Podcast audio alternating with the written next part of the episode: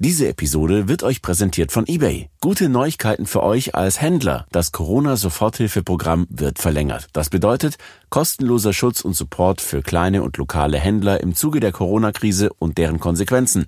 Zusätzliche Education-Maßnahmen wie Podcast und Online-Seminare zum Onboarding, ein kostenloser Premium-Shop und vieles mehr. Gemeinsam stärker mit eBay. Mehr unter ebay.de slash Soforthilfe. Hallo und ein ganz herzliches Willkommen hier beim T3N Wochenbriefing. Wie jeden Montag geht's hier um das, was du für den Start in die neue Woche wissen musst. In dieser Woche ist das Garmins Krisenkommunikation, eine Ankündigung von TikTok, Bäume als Wertanlage und wie du im Büro gesünder essen kannst. Los geht's! Fitness-Tracking, das ist für viele heute so selbstverständlich wie das Amen in der Kirche.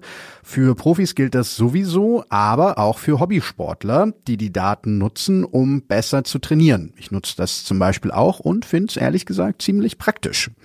Blöd wird's nur, wenn der Datenstrom plötzlich versiegt. Und genau das ist passiert in der letzten Woche, als die Dienste von Garmin plötzlich einfach nicht mehr funktioniert haben. Und noch blöder dabei, Garmin hat einfach tagelang zu den Ausfällen geschwiegen und von den Kunden wusste niemand, was eigentlich los ist. Die Auflösung gab es dann erst ein paar Tage später. Da kam nämlich raus, dass Garmin Opfer einer Ransomware-Attacke geworden ist.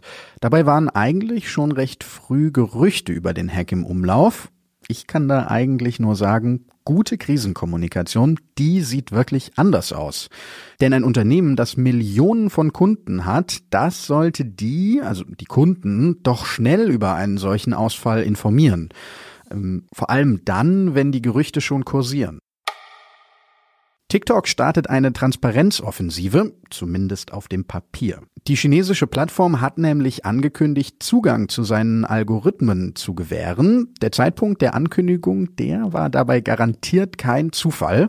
Sie kam nämlich genau dann, als die großen US-Tech-Konzerne, also Facebook, Apple, Amazon und Google, dem amerikanischen Kongress versichern mussten, dass sie mit ihren Plattformen keine wettbewerbsverzerrenden Praktiken nachgehen.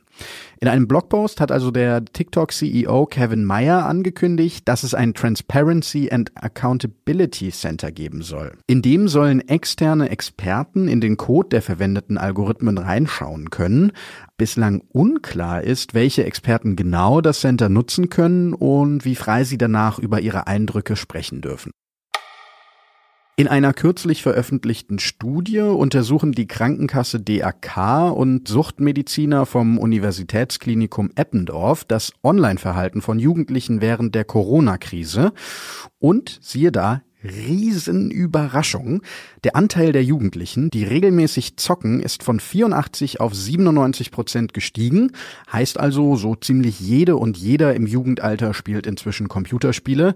Die Pandemie hat diesen Trend wohl noch verstärkt. Ich kann nur sagen, wow, wirklich überraschend, diese Einsicht. Vielleicht, aber wirklich nur vielleicht liegt das einfach daran, dass Gaming das Medium der jungen Generation ist. Und weil auch sonst gerade nicht ganz so viel zu tun ist, nur so ein Gedanke. Trotzdem wird der Anstieg als besorgniserregend eingestuft. Dabei ist Zocken doch eigentlich eine ganz vernünftige Reaktion auf die Pandemie, oder? Bäume auf der Blockchain ablegen? Hä? Wie soll das denn bitte schön gehen? Und warum überhaupt sollte man das tun?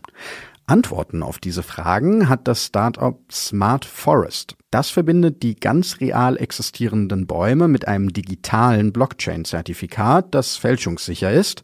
Und auf diese Weise sollen die Bäume zu einer handelbaren Ware werden. Und zwar in jedem Wachstumsstadium, also nicht nur als Setzlinge oder als totes Holz, das dann weiterverarbeitet wird. Ab 20 Euro geht's schon los und in einem Register auf der Website kann man nachschauen, wer schon alles in Bäume von Smart Forest investiert hat. Schau sie doch einfach mal an. Terminhetze, keine Zeit für die Mittagspause und man schiebt sich am Arbeitsplatz dann doch kurz noch die kalte Pizza von gestern rein. Gesund ist das, hm, naja, nicht unbedingt. Was es für Alternativen gibt und worauf es bei einer gesunden Ernährung im Büro ankommt, das erfährst du in den folgenden Tipps zum Essen im Büro. Erstens. Deine Mahlzeiten sollten möglichst wenig industriell vorverarbeitet sein. Dann versorgen sie deinen Körper nämlich ideal mit allen wichtigen Nährstoffen und machen dich auch satt. Zweitens. Es ist total wichtig, den Arbeitsplatz für das Essen zu verlassen und nicht nebenbei am Rechner zu essen. Nicht nur dein Körper freut sich da übrigens, sondern auch das Gehirn ist besser drauf nach einem Tapetenwechsel. Drittens.